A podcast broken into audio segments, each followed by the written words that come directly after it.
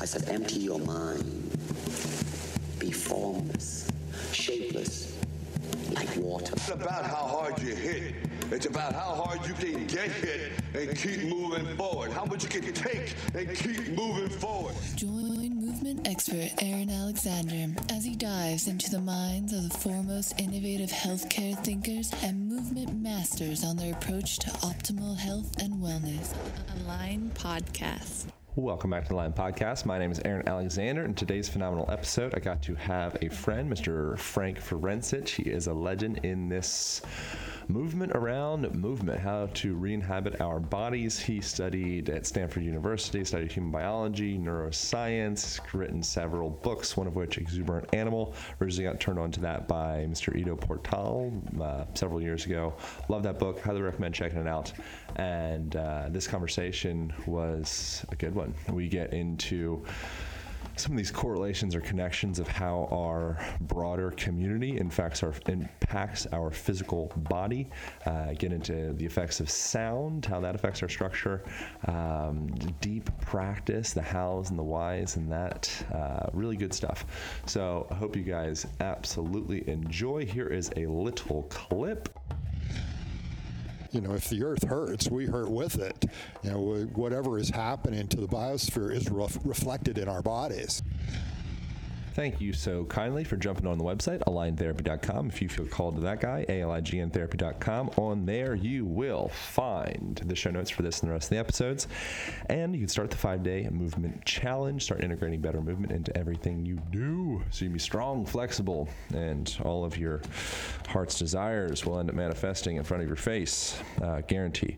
We got a some quotes from Marcus Aurelius to start, Roman emperor. A man's life is what his thoughts make of it.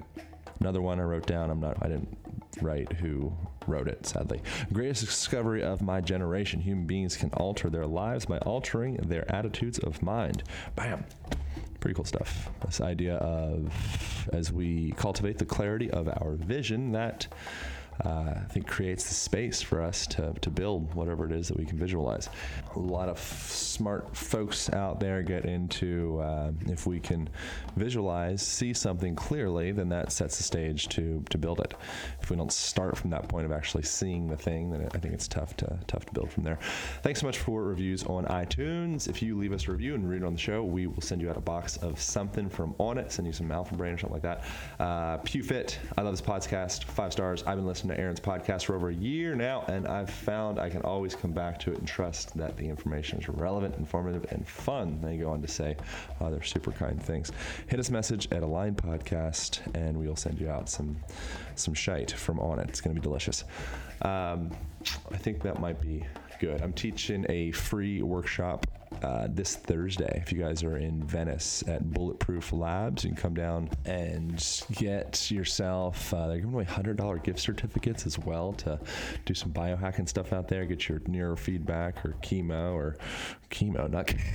they're not chemo. They're gonna do uh, they do cold water thermogenesis. I don't think they do chemo. Hopefully, um, really good stuff. I hope you guys enjoy. We're gonna talk movement, eat lots of MCT oil, and get all brainy, buzzed up, and zip around Bulletproof Labs. So come on out. Uh, also, PaleoFX is going down in the end of April, and you can get yourself tickets at aligntherapy.com slash podcast on the show notes page there. We got tickets for sale, and I'll be teaching Dr. Mercola, JJ Virgin, all sorts of really great people are going to be out there. I think that's good. Thank you guys so much for tuning in. I hope you are having an absolutely splendid Monday. And uh, here we go. Back to the show.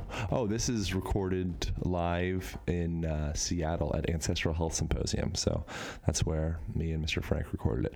All right, here we go. Align Podcast. What are you writing about?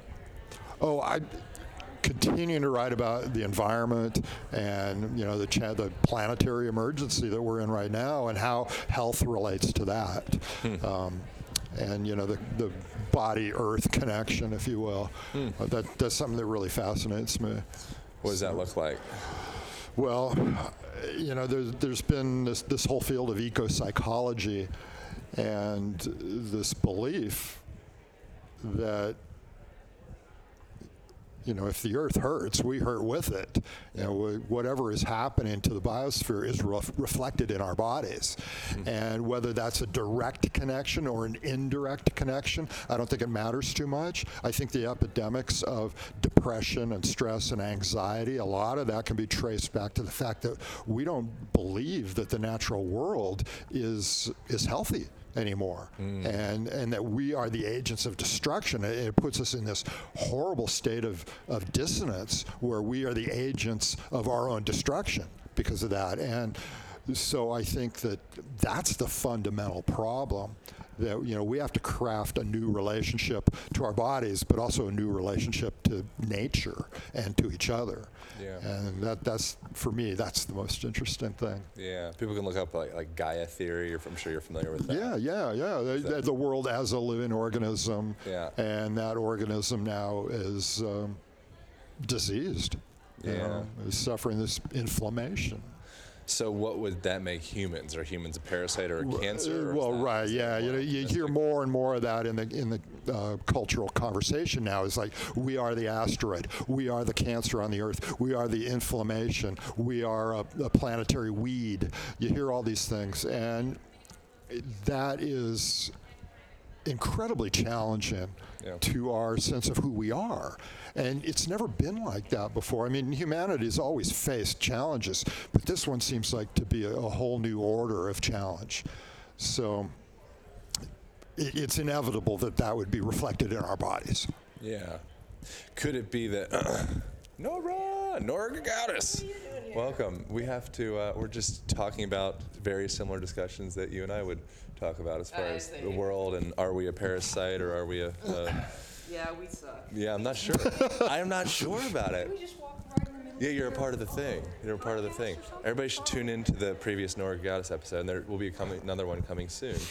Um, yeah, so that's a thing that challenges me, I guess, is, you know, I kind of feel more, not so much that we are a parasite or a cancer, but more that we are kind of like a ship that has gone askew and we can redirect it, whereas cancer is like purely malicious. Mm-hmm. Mm-hmm. you know, I feel like like there is a chance. It's just kind of it's like a directional change. Right. You know. Yeah, I think. Well, I think it's important to get the metaphor right, Right. and that's what we're struggling with right now. So many people. Well, number one, most people are in denial right off the bat, so they, they're not struggling consciously with it. But for people like us, we're, we're saying, who are we? What's our identity as a species? What metaphor are we going to choose that will help us navigate this thing? Yeah. And that's what we're we're up against. So what metaphor do you use? What feels the best for you? I'm gonna sit over here in case people want to have like the whole hallway to themselves. We're so, so we're currently recording in front of this beautiful cathedral place inside of the hallway of Ancestral Health Symposium in Seattle. And uh, so if you hear some random stuff in the background, that's what's happening. But yeah, so what metaphor feels appropriate for you? What feels Well, just got one? as being a health and body professional, that's the one that comes most easily to mind, and and I think cancer is is a pretty apt metaphor because it's a dis dysregulation. It's a failure of regulation in growth, and that's what we see in the human population. So uh, I know that sounds really horrible and ominous, but it's it's kind of an inevitable metaphor, and we we do need some sort of counter to what we're doing, counter to our growth, and um, but part of it's cultural. You know, we uh, i- not every culture has impacted the earth the way we do. And other cultures have found ways to live in harmony with the planet. And that's, that's one thing I really keep in mind is that i i these things aren't inevitable. If we change the culture, we can change our relationship to the world. And this is where artists and writers and, and thinkers uh, are so essential right now. Is these are the people will help us change our relationship to the planet. So um, There's a book Yeah. called Master and His Emissary. Have you ever heard of that one? Totally. Uh, yeah, yeah. Important. Yeah. Oh, I think so too. And that's, uh, you know, for our listeners, that's um, a really interesting discussion. of left brain, right brain, and how the the author I can't remember McGilchrist is Yeah. his name, and he is a, a psychotherapist who had traced the idea that maybe the left hemisphere of the brain has become dominant and created Western civilization.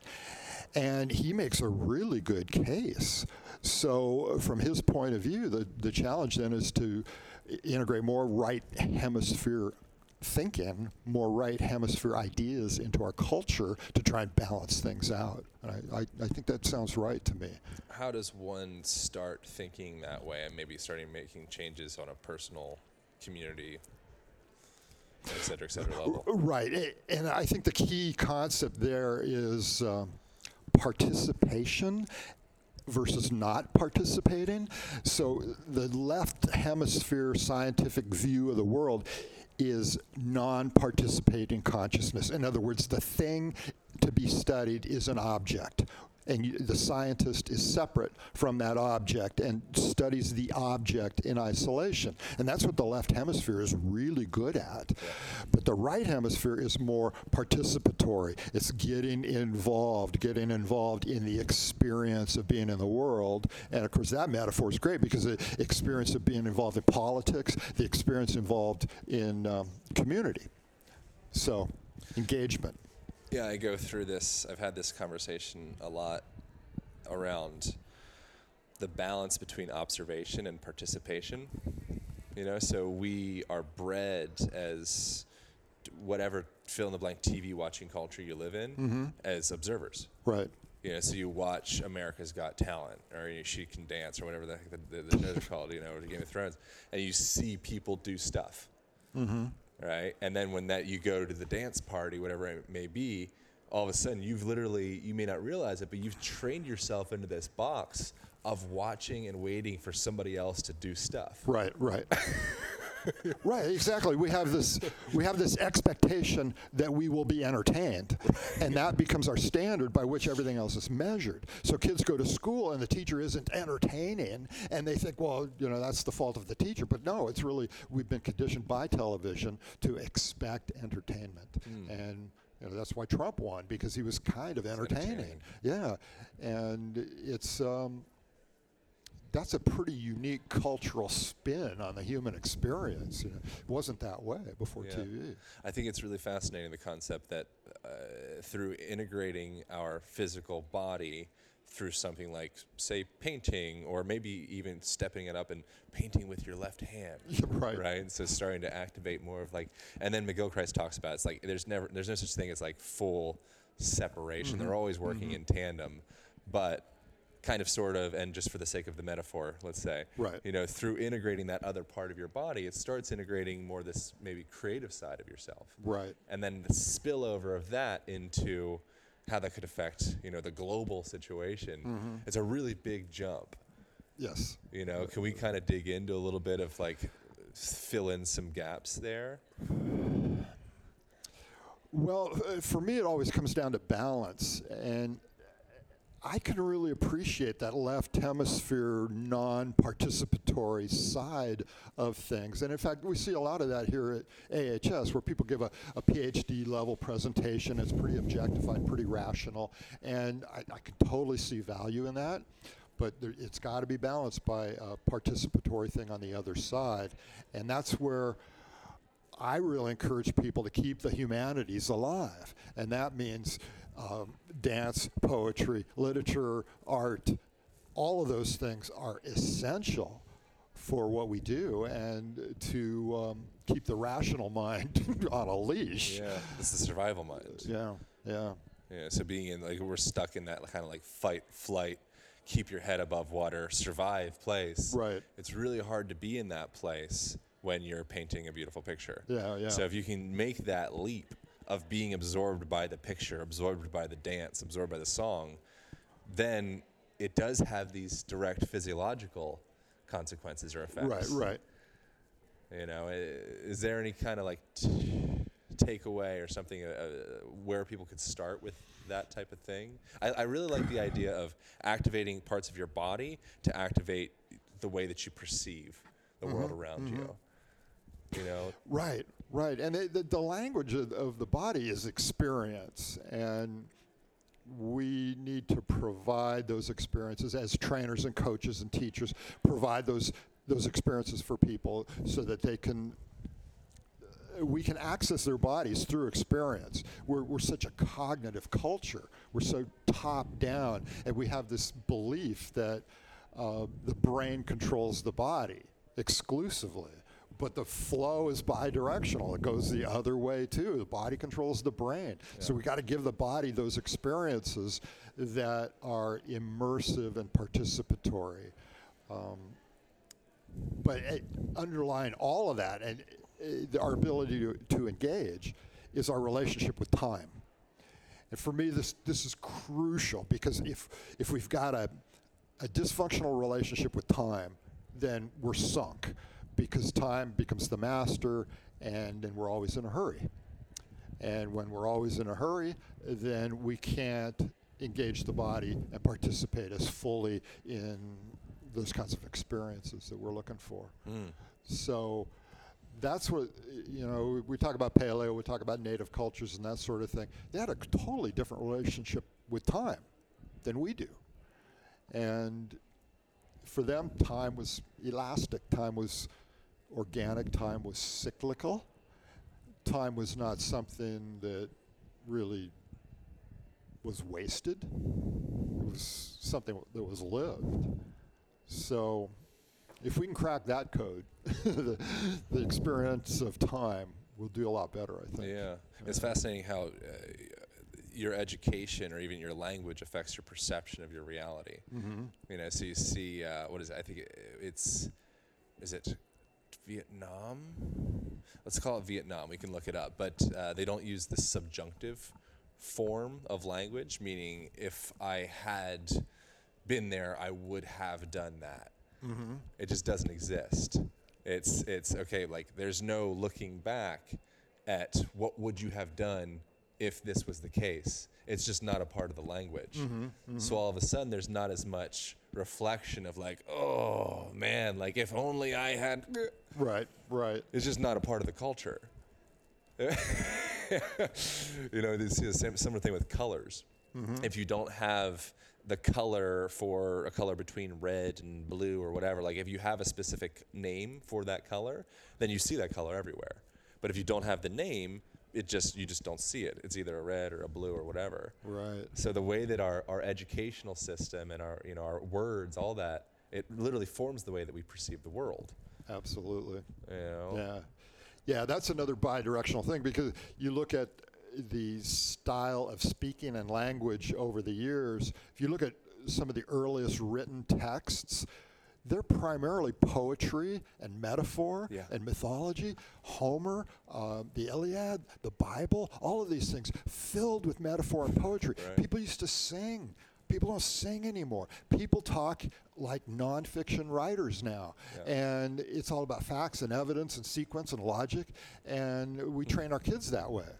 So uh, something very important, I think, has been lost over the last two or three thousand years. So maybe we need to be a little bit more artistic in our our way of speaking and living. Yeah. Yeah. The uh, so physically, you teach people games, and you teach people how to how to. Uh, I'm going to take your class here in a couple hours. I'm really excited to, to check it out. But you, so, teaching people kind of how to how to perceive their bodies and their movement, maybe a little bit different than when they would have gotten out of like a Cybex machine at the at the gym. Right. Right. Yes, we, we do a lot of games, and it, it is in part play based, which is great, but there's also a real martial art component to it. And for me, one of the big objectives, besides connecting with the body, is connecting with other people. And that's why we do the games, we do the movements that put people in direct physical contact with one another. And uh, that's a pretty exciting thing to do because you don't see it in a typical fitness class. You know, a typical fitness class or a typical yoga class, everybody's got their own little space and it's all marked out. It's almost like a, a grid of rows and columns uh, on the industrial model, you know. But for us, we prefer a circle, and the idea is to develop a sense of rapport with your partners and a sense of rapport with your body. And uh, when it works, it's just fantastic. Yeah. And so it's it's I think it's interesting the the idea like you're saying of like the master and the emissary and, and or and its emissary and uh, how keep going with the left right hemisphere thing like the left hemisphere is more like the analytical linear Right. get her done type side Right, right. right hemisphere like let's dance and move and let's splash some color on that wall you yeah, know? yeah, exactly. and it, it- it's really interesting coming from that that idea how you mentioned previously like culture was more expressive and artistic. Mm-hmm. And as the ship has kind of been changed directions somehow towards more like maybe survival whatever reality you're seeing that same thing happen with our movement practice. Yeah, yeah.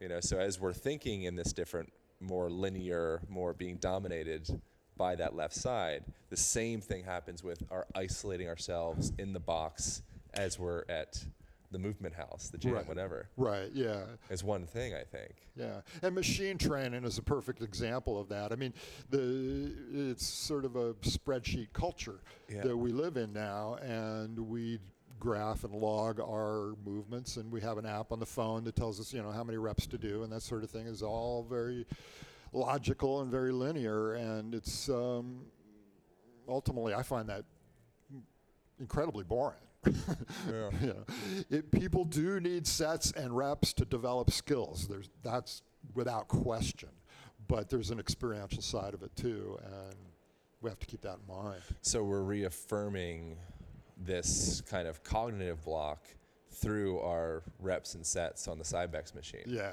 we're yeah. kind of reinforcing the walls right, right. I think yeah, that's a good way to put it. Yeah. Yeah, yeah, I like that, and that's why. Yeah, I used to go to a, a typical corporate gym from time to time, and I, I just can't do it anymore. I- Yeah. I, just don't find it.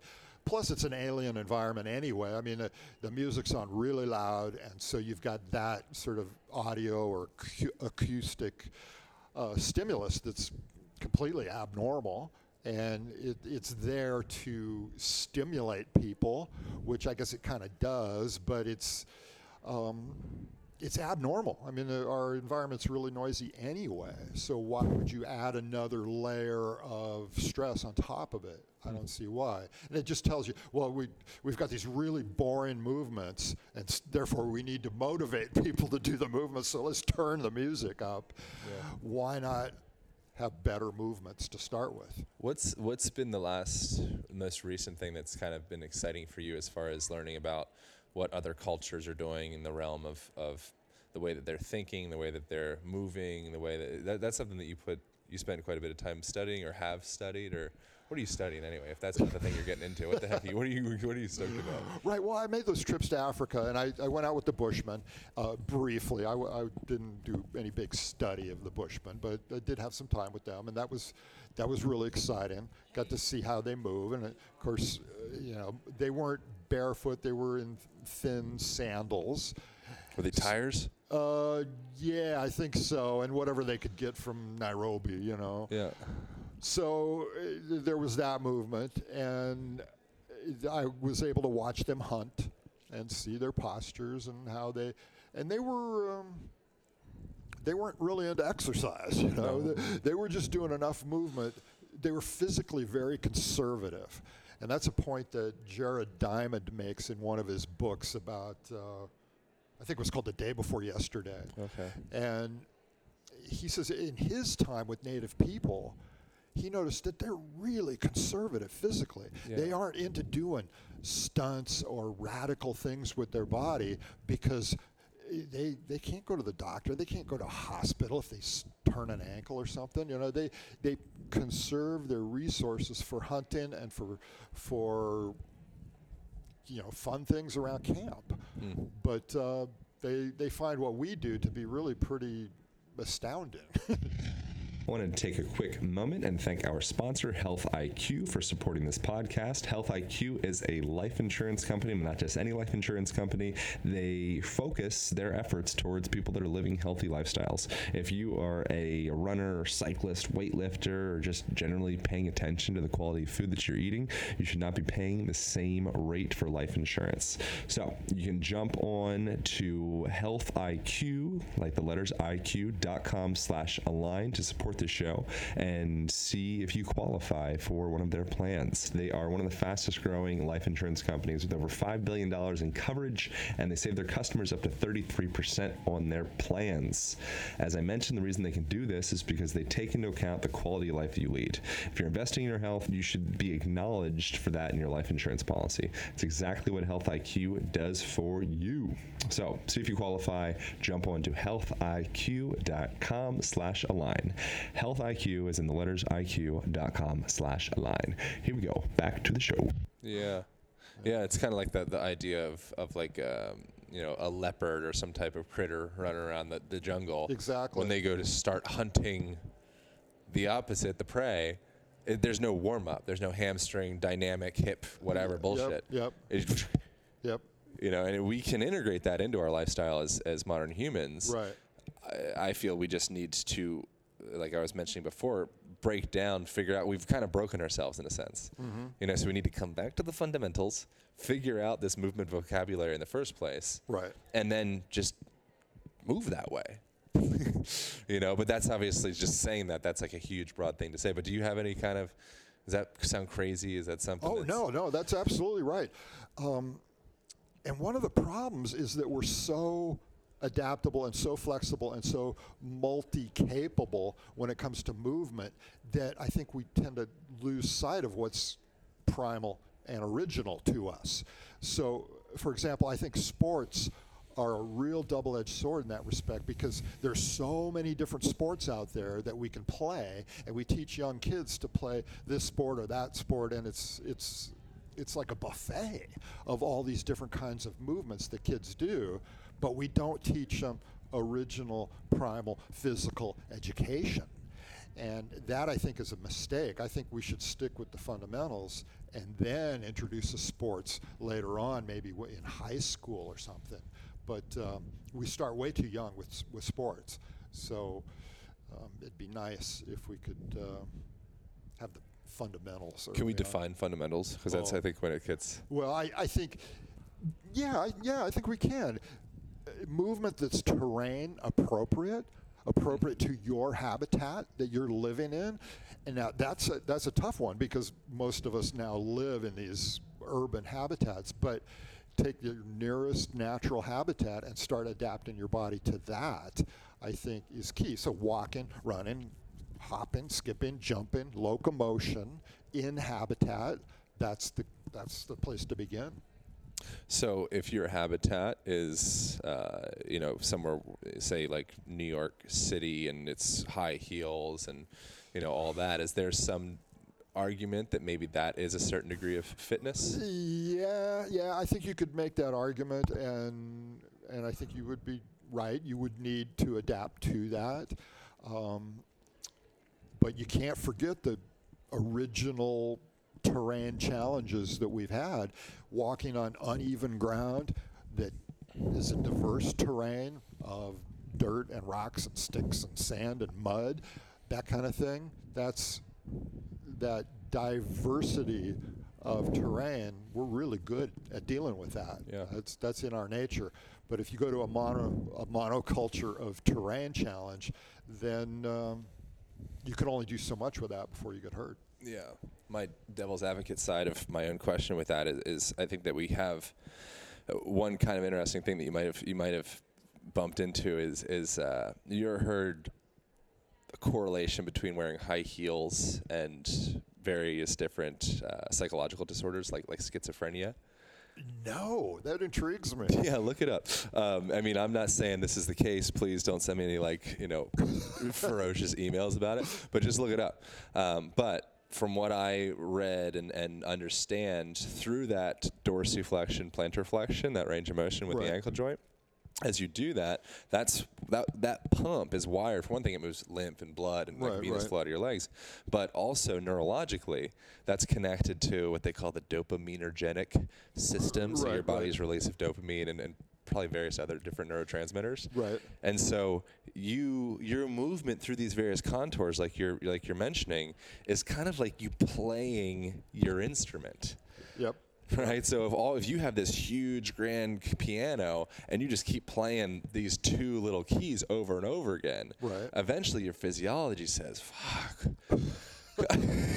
come on, Yeah. Yeah. play a song." Yeah. no, that sounds right to me. Okay, good. Yeah. you know, is there is there any um, so the fundamentals? Is there any other ones to think about? As, so I like the contoured various different contours. So it's uh, having that adaptation, adaptability, to be able to be. You get dropped in an environment, cool, sweet, Right. Because I have my fundamentals sorted out. I can I can appropriate myself to this. I can situate myself in this. Right. Is there anything else? Well, to that you would add climbing, um, especially non non-sport climbing. In other words, um, climbing at a, a modest level of difficulty, uh, which is what you would do in a paleo environment. You wouldn't do, you know, 512 rock climbing, um, but easy Scrambling. climbing, scrambling, climbing trees, climbing easy rocks, that kind of thing. It, it's got to be right because it's so much fun. It's so mu- it's so pleasurable, and we are really good at it. So I think that's a good one. And then object play, medicine balls are fantastic, just because it's a, a prototypical object, and you know we live in a world of free weights. The the objects in our world are mostly untethered. They're not machines. Um, so medicine balls are perfect for that, and I find them to be, uh, you know, the various figure eight shapes and the arcs and the, the movements you can do with a med ball. Fantastic. Yeah.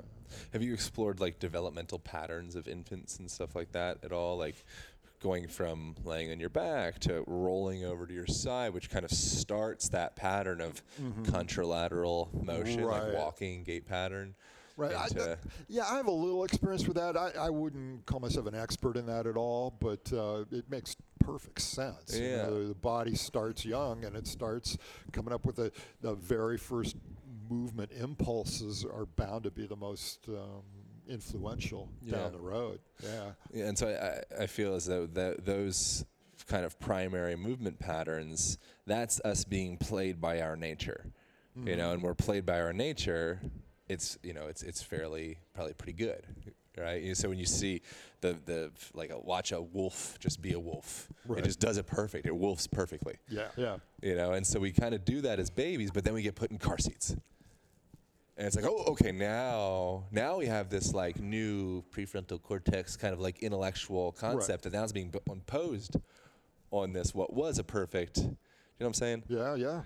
You know, so is, is there like a breaking point? Is there any kind of thing that you can point out as far as like children? Like, is there a, a time in childhood that's like, oh, that's where we start kind of getting funny? Well, I've heard some people say, well, it's the, the moment they start wearing shoes. Yep. And yeah, you can make that case. And but I think it's cumulative. You know, too much time in chairs, obviously, is a problem, and too much time in cars, and then too much time on screen. Um, add all those things together, and you've got somebody who's in. Um, Amy Cuddy, uh, you may re- remember that name. She- Absolutely. yeah, yeah. She talks about this epidemic of flexion. You know, the she calls it the eye posture, and that's just this this flexed position where you're at a desk looking at a screen, and you're doing that for many hours a day. Yeah. Um, obviously, I mean, you don't have to really know that much about the body to know that that's going to be a problem later on. And it represents depression. Yeah, yeah, exactly. It's the same thing. So, but yeah, talking about animals, I've got this two-year-old Labrador Retriever, and he he's perfectly fit. He's um, the best athlete I've ever seen, and you know, I've tried to coach him, I've tried to train him, and it doesn't matter. You know, he he knows how to move his body with no training whatsoever, except for his play experience and his retrieving experience, and that's all he's needed. Now, if I put him in an alien environment for a while, I would maybe have to rehab him at some point. But he's got a good memory, and so I think he'd bounce back really fast. Yeah. Yeah, dogs get sick too. If if you, if the owner's sick, you'll see the dogs start getting kind of Yeah. You know, it is it is a reflection. I think it's really fascinating that that correlation of like how do we start, you know, working with the children? I, I think that children they're just mirroring their parents. Right. You know, so it, if you give a shit about your children, you need to give a shit about yourself. Yeah. Yeah. Right. And it's, it even goes beyond the children. I think these things are intergenerational. Mm. I think that they have ripple effects that go beyond not just your kids, but their children and, and so on down the line. And what I fear is that our sense of physicality and healthy movement is becoming endangered. And that's that's not trivial. I mean, this is like losing uh, megafauna. You know, this is like endangered species, but maybe even worse because if we lose our sense of physicality, our descendants are going to be left with this gaping hole in their experience. So it's not just about body beautiful and health and fitness for me. You know, it's it's not that. It's a responsibility that we have to our descendants, and it's um, that's why I think you know us as, as trainers and coaches and teachers, you know, we're fulfilling a really important role to do that. That's right. I've never heard the the loss of our movement capacity as being analogous to the loss of of like a like a species in a Yeah, sense. It's like yeah. a species of human. Yeah, It's yeah. almost like we're like the whatever. Yeah, huh. So it's like we were Homo sapien, you know, now it's like, oh, Dan Vitalis has it. He calls like Homo sapien fragilis or something Yeah, like that. domesticus. Domesticus, whatever. Yeah, yeah, and that, that, that all makes sense. You know, Carl Jung used to talk about um, the collective unconscious. And uh, for him, the, the archetypes, these, this, these symbols would populate the collective unconscious. And so the whole species would share in this experience. And I think he was really on to something, but physicality is part of that too. That if we become too sedentary and too inactive, I think the content of our collective unconscious is going to change over time, hmm. and that's that's a really dangerous thing. I mean, it, it's our our sanity is in jeopardy right now. I think as a species, you know, lose contact with nature, lose contact with the body. These are the things that keep us alive and keep us sane too. Yeah. So, Yeah, that's huge, man. Yeah. So something like back to coming back around, like uh, would painting a picture, forcing yourself to play the flute, learning to sing a song, will that make you a better athlete? Slash better. I think the better thinker and better emotional person seems like a given. But will it make you a better athlete? Will it make you more proprioceptive? Will it make you myelinate more effectively? Whatever. Maybe, yeah, it might it might give you a little edge, you know, somewhere, um, and but I, I think the meat and potatoes on uh, becoming a better athlete is, of course, practicing your sport a lot and doing the sets and reps that you need to do. Yeah. that's really important, and then uh, everything else after that is is worth a try. yeah. Um, but um, yeah, for the human experience, all that stuff is, is really vital. Well, so I think that the, the, the, the kind of more back end, and we'll wrap up here pretty soon, but, but uh, the back end effect of something like singing the song or playing the drum or, or painting the picture is, is like, okay, cool. It's probably not going to make your specific tennis stroke mm-hmm. more effective, but it will have a deeper effect on your physiology in the sense of making you enjoy your life Yeah, yeah. it'll make you feel a little bit more of this like joie de vivre type sensation, Right. which all of a sudden, you know, I do really care about my tennis stroke. You know, I right. do have this energy. So I think sometimes we don't see it's more like a dynamic system. You know, we don't see the direct one to one paint picture, golf ball goes in hole. Right, right. But we're it's the layers. Well, the other way to think of that too is that you know Malcolm Gladwell had his thing about 10,000 hours it takes to reach mastery, and uh, so that's roughly 10 years of really devoted practice. And okay, that, well, that sounds like a good guideline, but that's a long time, and that's a lot of effort, and there's always a danger of burning out. So that's why that that's why we make a case for diversity of experience and playfulness along the way. You know, have your core sport or your core art that you have, work at your 10,000 hours of specialization, but mix in some diverse experiences as well to keep you happy and keep you engaged Yeah. too. Also, the conversation around deep practice versus whatever the opposite superficial practice. Right, right. You know, sometimes we have the feeling, and this is again a product of our culture. You know, our mind is a reflection or a fractal of of our culture. Right. You know, so if our culture is you have 25 tabs up on your you know your your, your, your screen, Right. Then that spills into the way that you practice your your golf putt. Right, right. You know, so we can start to again all these grander concepts and principles can start to relate into that the better stroke thing. But again, it's more of a roundabout type way. You know, so uh, do you have any thoughts on on honing in your practice? Well, it depends whether we're talking about, you know, building high performance in a single domain or trying to live a more complete and whole life. You know, those are two different objectives, and um, they can definitely coexist. But I think it's good to have both. I mean, it's really good for people and their bodies to get a sense of mastery at something and that means practice and sets and reps and so on. Develop that sense of mastery, that empowerment that comes with mastery, and then the diversity as well. Um, you, you find that sweet spot, and then then you're good. Yeah. Yeah. Do they both play off of each other? Does I- one I- make the other stronger? I think so. Yeah. Yeah. Yeah, I know that's that's really been true for my life. I mean, my specialties were were martial arts and then rock climbing, and y- you you set them aside for a little while, and then you go out and play with it in another field, Yeah. and then you come back refreshed. And Yeah. The I think the last thing I so I had a kind of an interesting existential thing where I, I used to identify with rock climbing as being like a part of my masculinity or you know Yeah, manlyhood, whatever. You know, it's like I am Clay. I'd always have the carabiner on my belt buckle, or my you know whatever. It's like totally like lived in Boulder, Colorado. Right, right. The whole thing, and then I kind of just started doing other stuff. I got more into like dance and volleyball and like Right. other things, and I had kind of this existential moment of like almost like losing my my my manhood or something. Like there was this thing of like, if I'm not a climber, like who am I? right, right, right. Have you ever experienced anything like that? Oh, totally. I mean, I think it's like a climbing thing. Well, I, I think any athlete, well, you know, once you start to age and then you can't perform at quite the high level, and it's like, it's not just your body that's changed, but your sense of identity has changed That's it. And that can be a really wonderful thing. It's a, it's a challenge, and it, it it's not always welcome. But now you get to try on a new identity.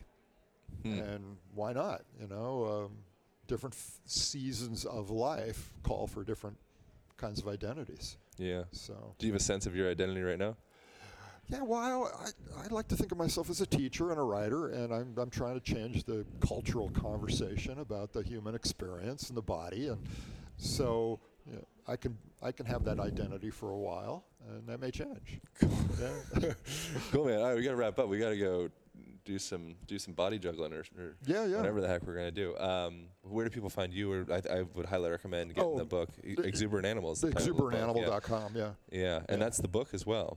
I read it And years ago. One of the books, yeah. Yeah. I've, there's several books, but uh, the most recent one is called "The Art of The Art Is Long," and that has to do with um, our relationship to the planetary crisis that we're in. Say it again. The, the The art is long.